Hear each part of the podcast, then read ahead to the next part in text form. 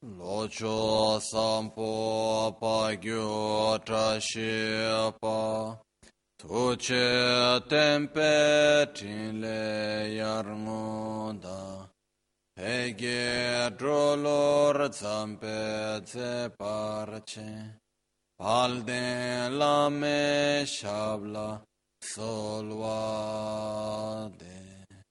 Hum Om Guru Vajradhar Sumatimo Nishasane Karma Uta Vardanya Shri Bhadra Varsa Manya Sarva Siddhi Hum Hum ओम गुरु वज्रधर सुमतिमो निशासन उत वरदान्य Shri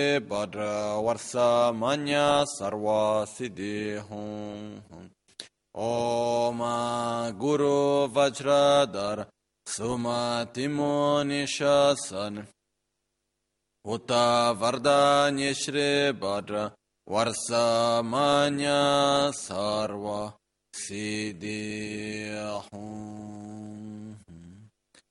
Pakyuke kudan dagi lo, pakyuke sundan dagi nga.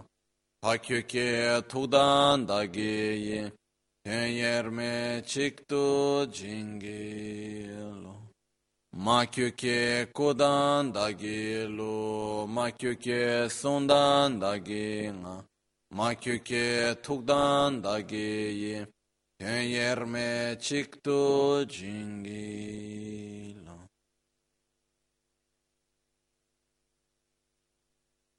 Om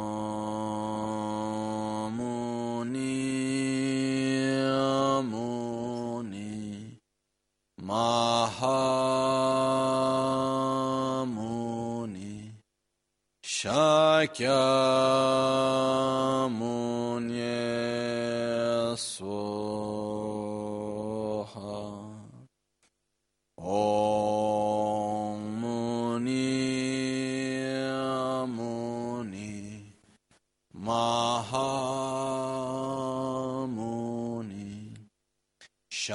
Shakyamuni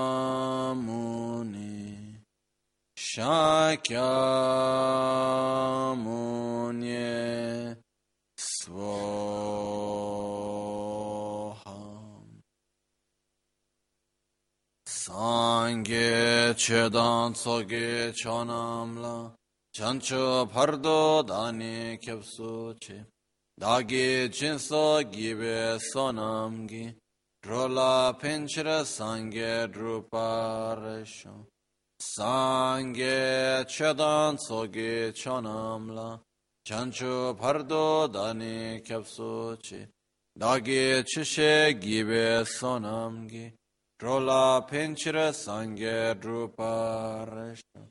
Sangue cedan sogi chonamla. Chancho pardo dani capsoci.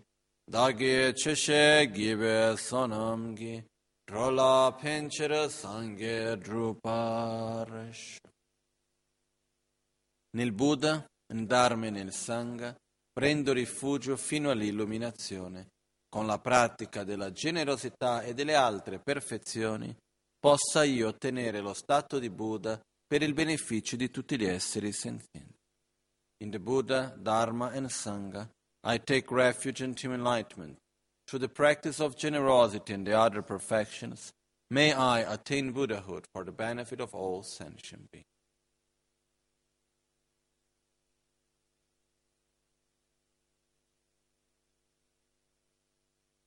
So, very often in our spiritual path, whenever we start a practice, whenever we eh, go to a path, inevitably we bring with us, with us our own background. We bring with us our culture, uh, the education we received, the habits we have, and so on and so on. So based on that, what happens is that we are influenced by it, no, constantly. And there is one aspect that I see quite often in our Western world, and uh, that's the idea somehow that it's enough to understand.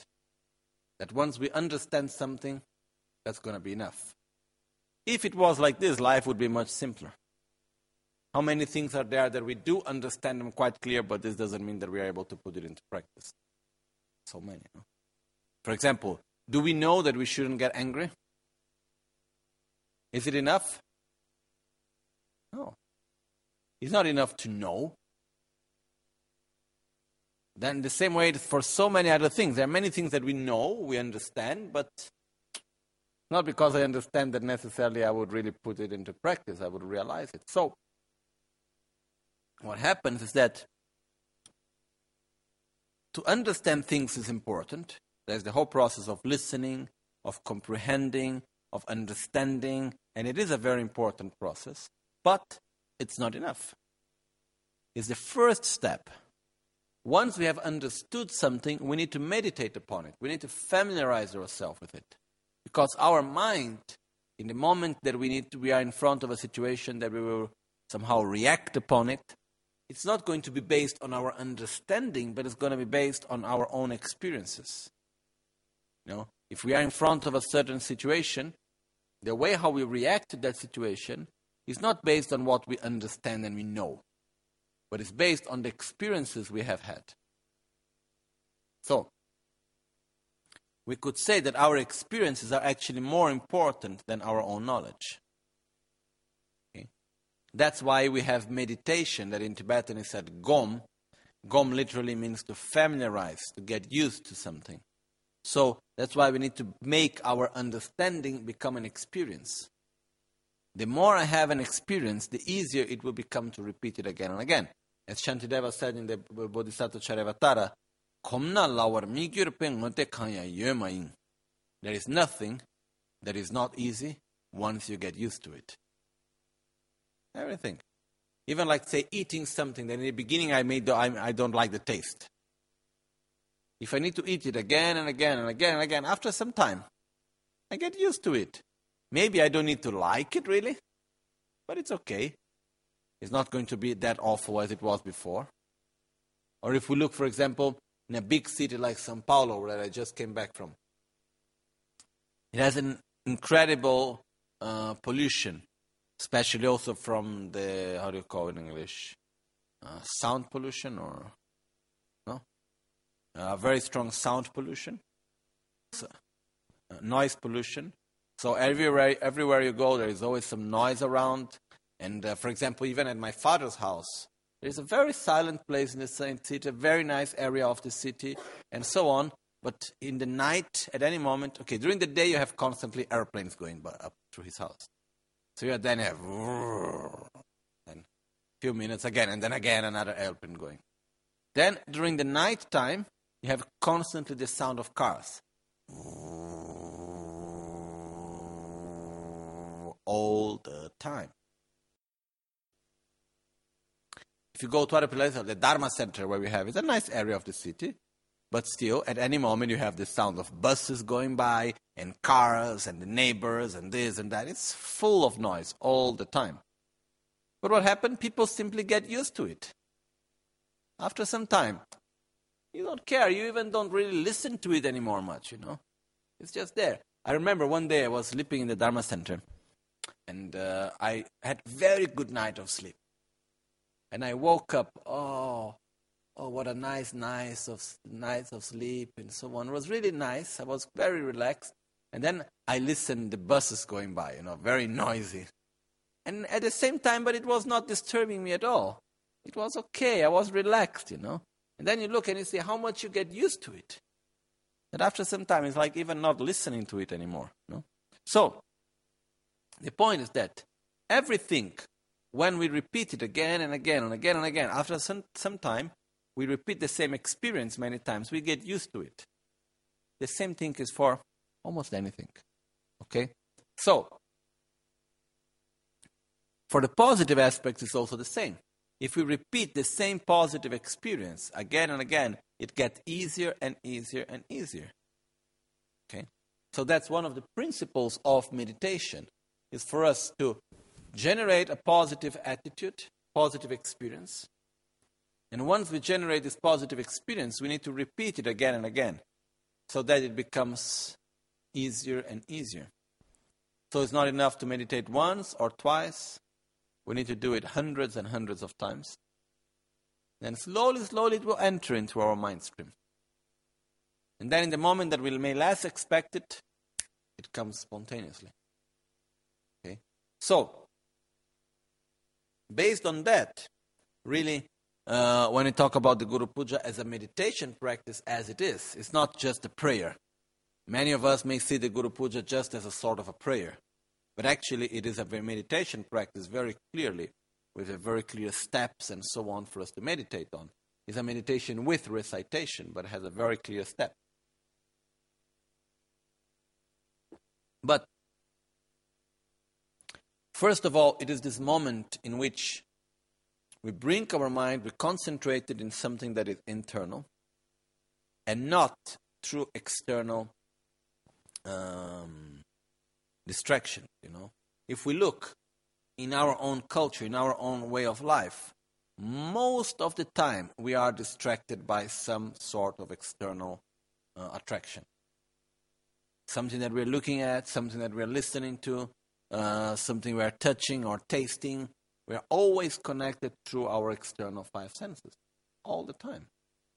We get at home, we may need to turn on the TV, we wake up in the morning, we get the phone to see if someone wrote something to us. We look at the news, we do this. And if we look, most of the time, I think, people look at the news not because we really want to know what is happening, because we need something to get, be distracted on, something that attracts our mind somehow externally. And if we look, this is happening constantly in many, many ways.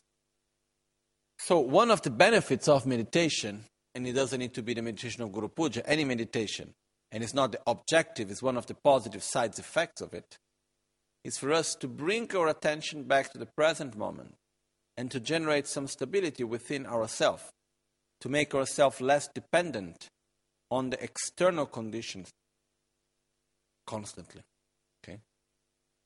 This is actually something very positive for us and something that we really need very much, really to bring ourselves to the present moment, really to bring ourselves just to be with, with us. Otherwise, what happens is that in the moment that we get in our life that we have no distraction, no, nowhere to look, nothing to listen for, uh, no one to talk to, nothing to touch, we are just with ourselves. Then we ask, What do I do now? Ah, I am by myself. And now what? Oh, now relax. Meditate. But we have difficulty with that. So instead, for us to get used to it, for us to generate this state of relaxation also within ourselves, that's something very, very positive. And meditation will help us to do that. It's one of the benefits of the practice, okay? And the Guru Puja, that is a recitation and meditation together, will also help us in the same way. So, in this sense, it's something that we need to have this awareness as we do the Guru Puja, not just as a simple recitation, but as a moment in which we gather our attention to the present moment and we simply let go all this distraction that we have towards our external senses. Okay? This is one level of the Guru Puja, one benefit that is there as we do our meditation. Okay. So, as we follow with the meditation, there are many, many different ways of meditation. In the Guru Puja, as I said before, the meditation is basically based on accumulation of merit, purification of our own negativities, familiarizing ourselves with the gradual path to enlightenment, and establishing and uh, strengthening the link that we have with our own Guru, with Guru Buddha. Okay? So, as we go through that, actually, in our own spiritual path, it's very important for us to accumulate merit. Even though it's a word that we use in English and it doesn't mean that much for most of us. And uh, even remember Professor Lokesh Chandra, he was once explaining in Borobudur for us the difficulty of not having the right word, translation word for merit. Because we don't have in the culture. It's like, for example, karma. How, what word we use in English? Karma. Even actual, even the actual translation would be action. Mm, it doesn't mean the same. So finally, we use the word karma from Sanskrit. Okay, but merit, we finally we we don't use the word punya. We use the word merit, but which doesn't mean exactly what normally we understood by merit. Understand by merit. So uh, one month ago, when we were giving here teachings about the practice of purification, I was explaining a little bit more what it means about merit and so on, but trying to make it short again. The point is that we are not able to experience anything without having created a cause for it, positive or negative.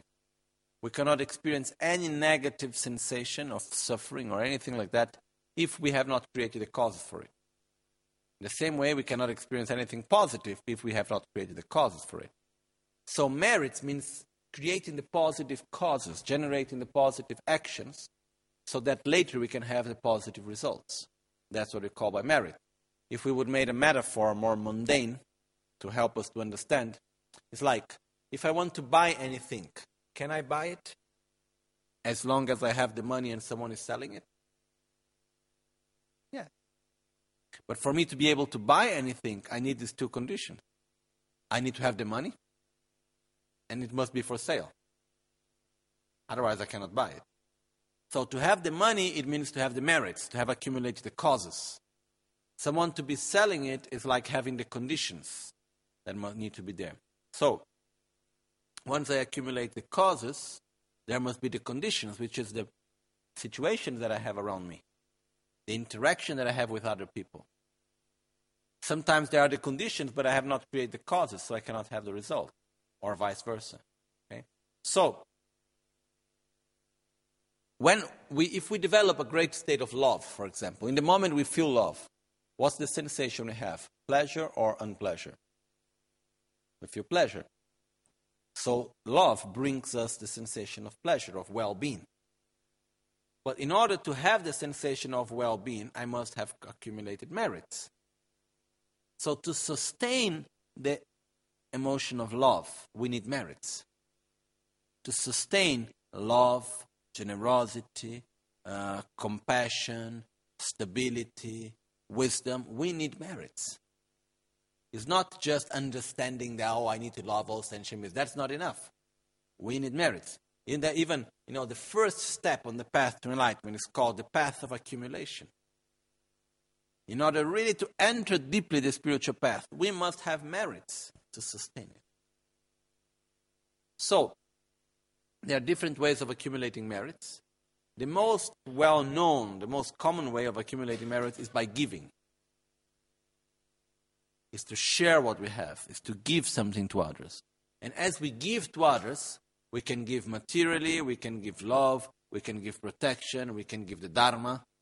But from all the ways that we can give. When we give to someone that is spiritually on the same level as us or inferior, it's called an act of generosity. When we give something to someone that is spiritually more developed than us, this is called an offering that we do. So, one of the goals within the Guru Puja is actually to make offerings to the holy beings and to sentient beings as a way for us to accumulate merit. And the act of giving is not just something physical, it's mostly mental. If we are used to give mentally, if we need to give something physically, it becomes very easy. If we are not used to give anything mentally, oh, in a moment I need to share something physically, it's going to be impossible. It's very difficult. So, it's an inner attitude, most of all, the effect of giving. So, this is one of the aspects important of the Guru Puja. But as we will go on through it, we will get into the part of actually accumulating merit and understanding better why, and so and so on. Okay, but before that, uh, I like first to go through the preliminaries of the Guru Puja, something that normally, very often, when we do the practice, we are not really concentrating so much in the preliminaries. Mostly because a matter of time, also, you know, like. Uh, no, we don't have all the time, like three hours to do the Guru Puja slowly and so and so on. So very often we just go, to, we stick the recitation part and we don't do the whole preliminaries with actually so much calm. But as we have time here to explain the Guru Puja, I'm not going to hurry up and we are going to go through the actual preliminaries. Okay? Now, in order to practice correctly, there are some parts of preparations that we need to go through. Okay? And this is the common preparations for any meditation practice that we may do. The first step that is necessary is to prepare the place of meditation. As we talk about preparing the place of meditation, we could go on and on and on very extensively here. I'm not going to go into too many details, but the first thing that we need to do is to choose a place. Okay? If we are at our own home, we can have a little room, or we can have a little angle, a little place where we do our practice, which is good also. And uh, but like nowadays, when we look to people's houses, it can be very rich houses, like with many rooms. Very often there will be the room of television, the room of eating lunch, the room for dinner, the kitchen, the room for this, the room for children to play, the room for that, blah blah blah blah. But there is no room for meditation. Why? Because there is no the habit of meditation. It's not the room for prayer and meditation. No? Like now, I see many people like these big, rich houses. There is the room for doing physical exercise, like the academy, and there are so many things. But mind, prayer is missing. No. So instead, it's very important for us really to, in our house, if we have the physical space, we create the space for our meditation. Like I just saw, I was very happy because I saw two friends this last time, now in Brazil. One in his house, he, he, he doesn't have such a big house, but he was able to get in a part of the house and he painted one wall. And uh, he put the altar with a little tat, uh, tatami in the front with a cushion, and he created this angle. It's in the middle of a sort of a corridor, but which is not exactly a corridor, it's a little bit bigger but it's quite nicely protected, a place for meditation. So he created that area. Another friend, he had in the house that he built, he built his own house. So when he made a plan of the house, he projected on his own project, he put one, one room where to put all the, how do you call it in English, all the uh, trophies? All the trophies of, uh, he makes competitions. So he gets many trophies from his competitions. So when he would wanted to put all the trophies, so when his friends, his friends come, he would show, look at my trophies, you know, and so and so on. But then after he said that when he started practicing Dharma, he understood that, oh, this is stupid. So finally, he have somewhere on the, how to say, in a very small dark room somewhere, he just throw all the trophies in the floor. They're just all there like this. And then he choose the, he changed this room into his meditation room.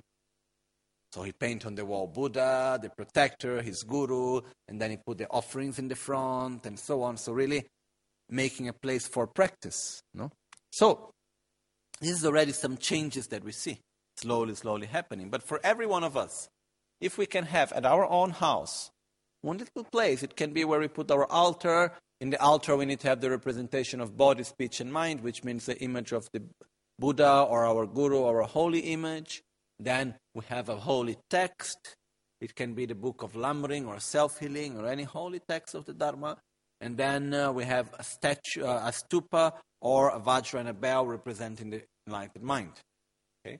So, on that, if we don't have a room where to make the altar and to do, even if it's in our sleeping room or in the living room, wherever we feel more comfortable, we just create a little space, a little angle. If we don't have even that little space, at least we should have a cushion or a piece of cloth that we only sit on it when we do our practice. We don't use it for any other reason, it's sacred. So whenever I sit there, I know that what I'm going to do is not only for this life. I'm going to transcend this life in the moment that I sit there. If I have a little room, I know that when I enter there, I'm going to practice Dharma seriously. It's not only, it's going to do something that transcends this life. The same thing is for the cushion or for the little cloth that we may have. You know, some of us, we may like beautiful cloths like brocades, whatever. We might make, we buy a little nice piece of brocade, whatever. We sit in it. That's a sacred moment. When we finish, we fold it, we keep it. When we do the practice again, we put it again for us to sit. It's something like creating the atmosphere, creating the place for us to practice. Because it's true that the practice is something totally internal, but still, the external conditions brings a big influence to us also. The place where we are, for example, when we come to the Gompa, we are influenced by it. It's a holy place. When we come from the door, we cannot keep the same attitude as we are having outside. This I see in everyone, you know. Like even people that have no any idea about Buddhism or Dharma, when they come in, you see a change of attitude. So we must have that in our place of practice. So we clean it in the beginning as a way of respect. And then we prepare, we choose a nice cushion that is not too low or too high. We choose a nice place where we sit also. The, um, how to say, the cushion in which we are seated on the floor, like the main cushion is not too soft or too hard. We find something in which we are comfortable. But it's very important to prepare this space where we are going to do our practice. Okay? If we are to do a, like a real, like a long time retreat or something like that, which is not the case of most of us, but in that case, the best place to practice is normally in a place where we are in nature. If we look the history of all great masters that they had realizations, it was, oh, it was always in nature. Buddha Shakyamuni reached enlightenment under a tree in a forest, under the Bodhi tree in a forest. Uh, Milarepa went to meditate on the caves. Lama Tsongkhapa was meditating on the caves, you know. Each one was there. And like in all the histories, where did, did all the great practitioners go for meditation? Or in the mountains, or in the forests, or in the desert, and in some traditions in the, in the beach, nearby the sea. Not with many people, in the very solitary beaches. So, like in Indonesia, when Buddhism was present there, there are texts of Torah of practitioners that were meditating on the beach. Okay? They used to do like some sort of huts on the beach and meditate there. But it's on the nature. And I remembered when I went to uh, the Amazon forest in Brazil and we stayed for almost a week there. And uh, we were on a boat going through the forest and doing every day. We were doing meditation in the morning and during the day and teachings and so on. We had the day was very full with practice like retreat, but we were on the boat going through the forest, know, with uh, in the river. And uh, okay, we were in a very beautiful place in every sense. We were already blessed from the very beginning that cell phone was not working there. But there was a special energy around from the nature itself, and we could feel it. And slowly, as the days passed, we could see in ourselves and in the other people around us also the joy that people were having. You know? People were simply happy. Were there difficulties? Yes. Physically? Yes. Even like you know, we Westerners coming from the big cities, we, we used to sleep in our own room with our own toilet. There, everybody was sleeping on hammocks. But each hammock was hanged one by the side of the other. So if someone was moving a little bit at night, was hitting the other one, and the other one was hitting the other one, you know. And there was like two toilets for 60 people, and you could only use the toilet at certain times of the day. It was not easy from that point of view. But still, everybody was simply happy.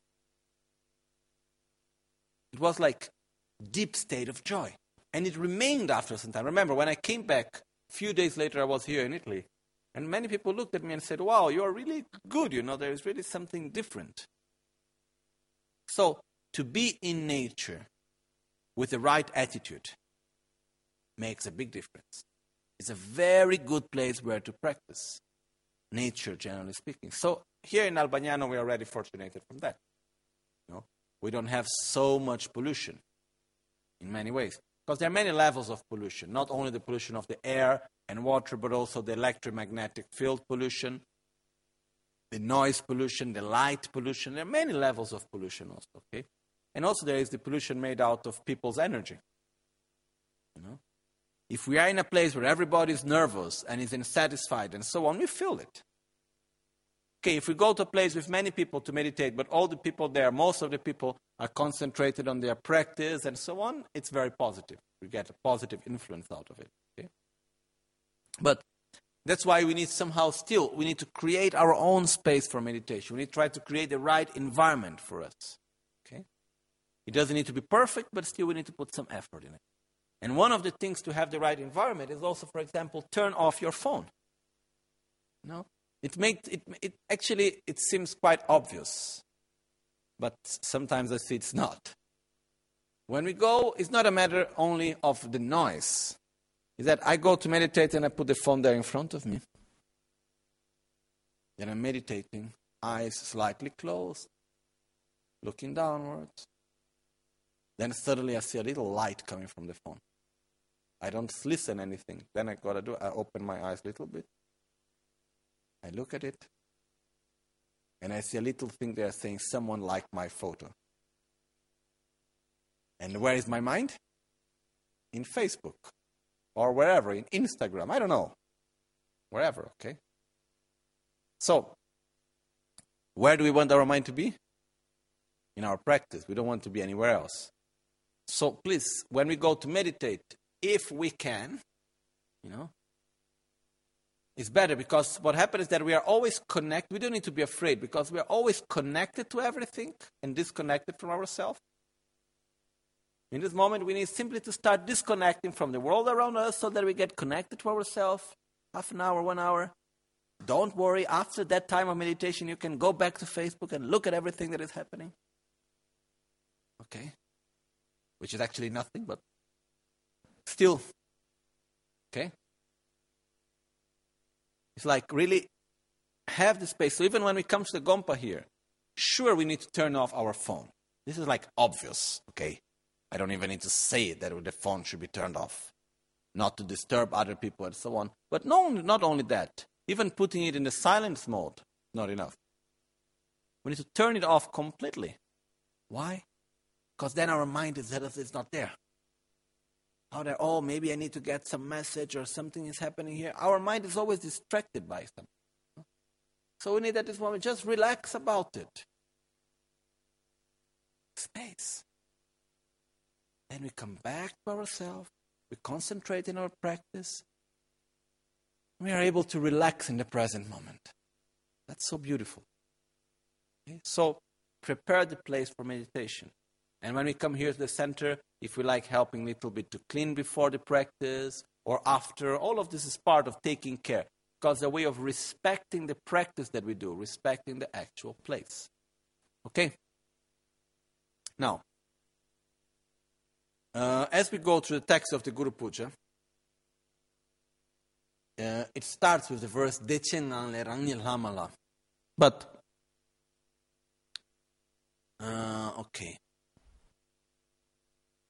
Actually, the first line, the first verses of the Guru Puja, which is from uh, someone have the Guru Puja just for me to have the numbers.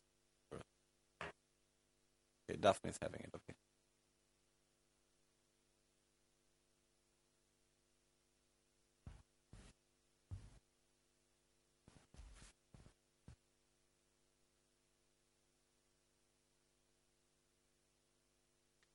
Once we have prepared our place of meditation, now we need to conclude the rest of the preparation for the practice, which is to prepare our body and our mind. There is a very strong connection between body and mind. So, basically, we need to put our body in a position to help us not to be distracted and not to fall asleep. In other words, we call jinga selwa, which means not to have mental dullness, which is have this sleepy mind, and uh, even if the mind is not really sleepy, but at the same time it's not really clear also, and uh, also it's like a foggy mind. No? and we also need to avoid also having an agitated mind.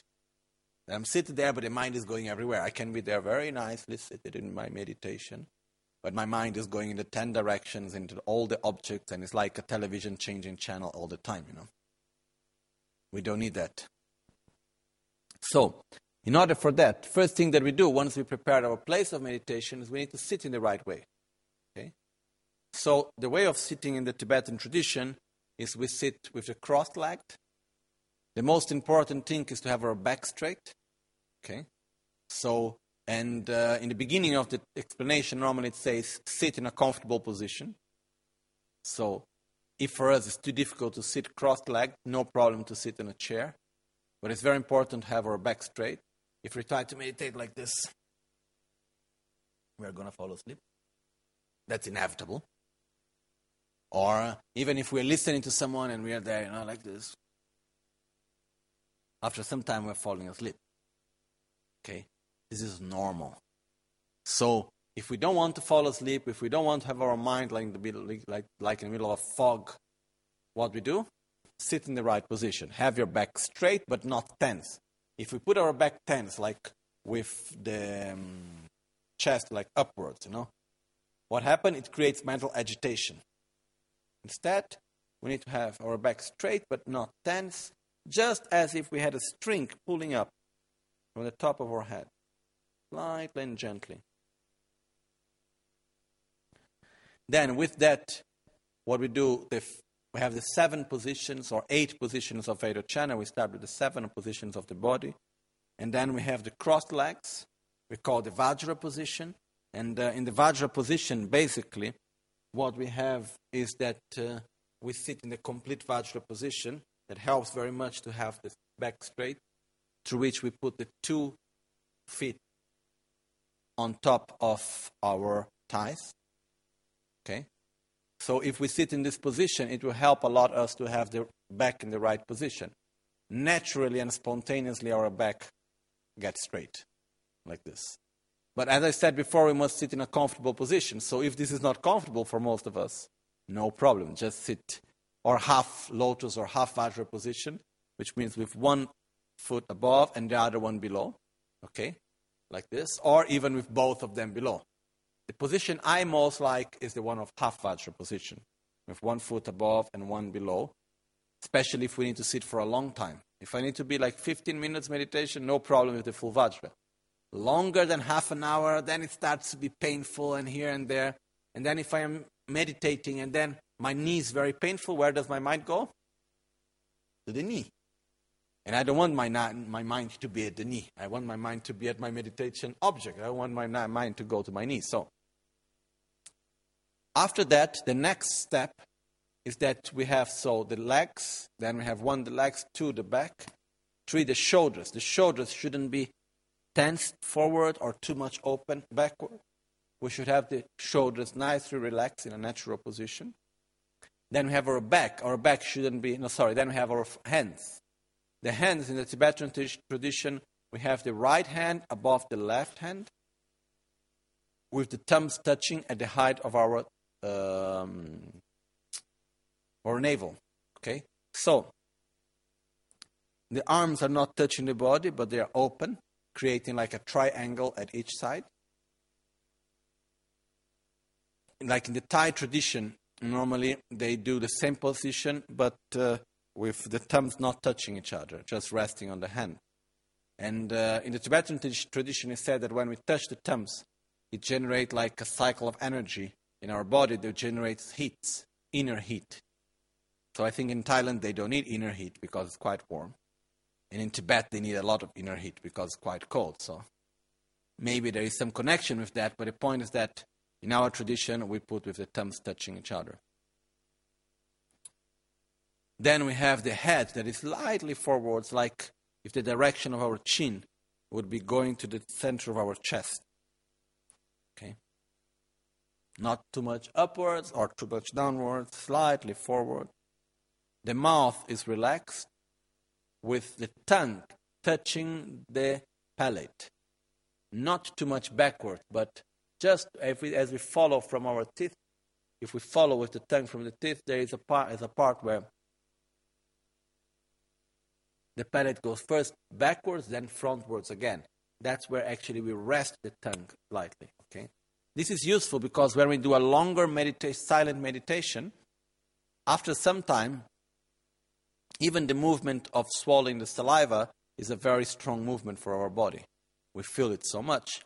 So what happens is that, or we don't need, if we have the tongue in the right position, we don't need to swallow the saliva. Because otherwise, what happens is that, or we need to swallow the saliva and it's not very nice because we are so concentrated, or we simply will let the saliva get out of our mouth and start falling, which I think is not really any, any big deal. You know, we can wash ourselves later. And, uh, but it's not nice if we're meditating with other people and then we look at, you know, and, uh, and the saliva going down. It's okay, really. It means we are quite well concentrated. But uh, the main point is that that's why one of the other reason, real reason why we put the tongue on the palate is that it relaxes the body. Okay? So, we rest the tongue on the palate, then we have the, our eyes slightly closed, looking downwards. So we don't need to put strength to close the eyes. Don't put strength on the upper part of the eyes, on the side of the eyes. Just slightly close the eyes and direct the eye, the direction of the eyes downwards. Not too strong, but slightly downward. So we have one leg, two back, three shoulder, four hands, five head, six mouth, seven eyes. The eighth position is our own breath. It's the awareness of our breath. So, what we will do is that we will inhale and exhale consciously. And uh, we will try to breathe actually in a four steps, four cycle breathing, which means we inhale, we keep our breath, we exhale, we keep our breath. So, we have these four steps of breathing. So, we have inhale, keep, exhale, Inhale, keep, exhale, keep. Okay? We can do this with counting and so on, but in the beginning, as we just sit down in the right position, before really caring much about our breath, what we need to do is we just observe the breath how it is naturally. So we observe where is my breath, like listening to our own breath. Where is it coming from? Is it in the chest? Is it in the belly? Where is actually my breath really coming and going to? Okay? Uh, is it, how to say, harmonious? Or is it like fast, slow, fast, slow, and so on? So we need to observe our own breath in the beginning. And after some time that we observe our breath, then we start to concentrate on it and we direct our breath as we inhale. We bring the air below the navel. We keep it there for an instant. Then we exhale again the whole air through our nostrils. We keep it again. Then we inhale again. And we always do an um, breathing where we bring the air below the navel.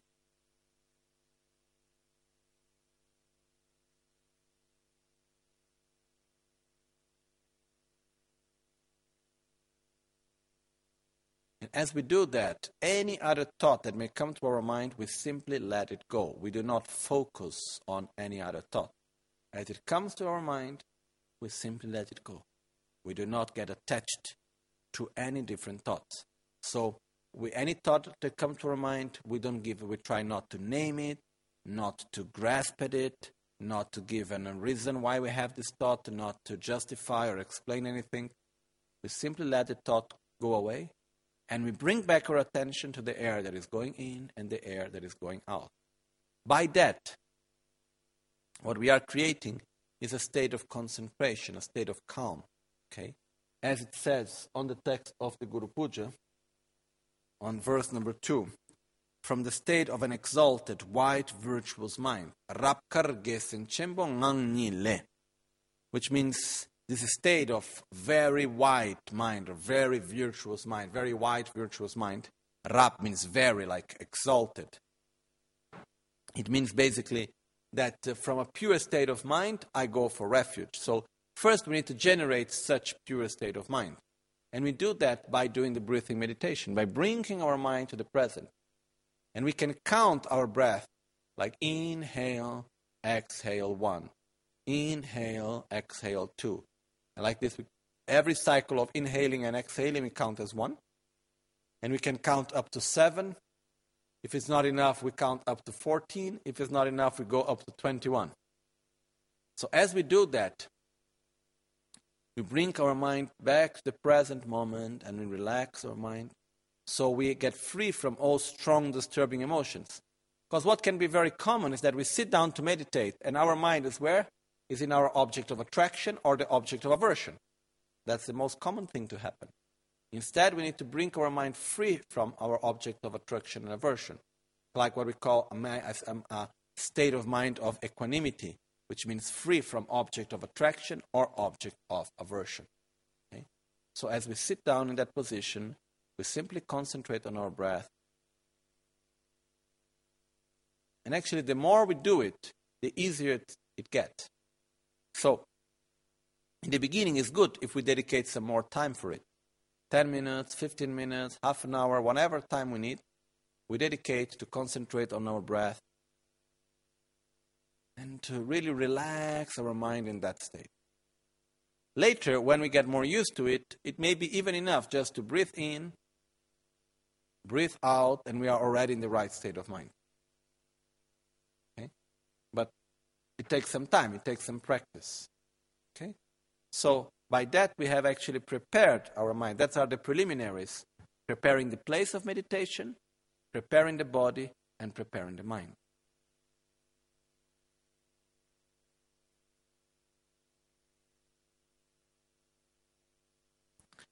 Our hands are the height of the navel. First reason because uh, when if we sit in the correct position of our legs, that's exactly the right height where we rest our hands on our foot. Okay. Uh, second, the navel is a part of our body very much connected with concentration, like said to be also like the center of the body, three fingers below the navel actually. So what happens is that as we sit in this way, that's what I said before actually in Italian. If it's a bit difficult because we don't have the right le- the right leg posture to put our hands, very often it may happen that we are keeping a little bit high, so we create tension between our arms. And we don't need that. We need actually to be relaxed. So we can rest our hands on a piece of cloth or something like that, so that to help it to be on the right height. Okay. Uh, actually, these positions they are being transmitted for by centuries, and that's how it's being transmitted. Now, exactly why the hand should be at this height, other than being the fact that it's the height, the, the navel having a very strong connection with our concentration and with our own inner heat and so on, there are many different reasons of concentration related to the navel. I think it's mostly because of that. Okay? So, we sit in the right position. So, first we prepare the place, then we prepare our body, then we prepare the mind. And based on that, then we can actually start to generate the right motivation, recite the prayer, and do the visualization. Okay? So, this is, let's say, for today, which we do the preliminaries for the Guru Puja. So first we need to understand what is the Guru, what's the meaning of Guru Puja, the connection that we have with our own path, and the importance to establish and strengthen this connection. And because of that, we also do the Guru Puja. It's a practice that has based mostly the part of accumulating merit, purifying the negativities, familiarizing our mind with the path to enlightenment, and strengthening the connection with our Guru and the path to enlightenment. So, tomorrow we will go through like the actual steps of the practice, like dividing the Guru Puja into different parts, so we can understand uh, what is the structure of the Guru Puja. And then we'll take the first part of the structure and understand it step by step. What's the meaning of it? What are we actually meditating on it? And so on. Okay? We will just do the dedication for now. And then we do a very short break and we start again with the Tsok offering of the Guru Puja. And uh, actually, the Tsok offering has many different meanings, but one of them is that as we invite all the holy beings and the sentient beings, we make offerings to them. As we were saying before, that in our path we need to accumulate merits, and one of the ways of accumulate merits is giving.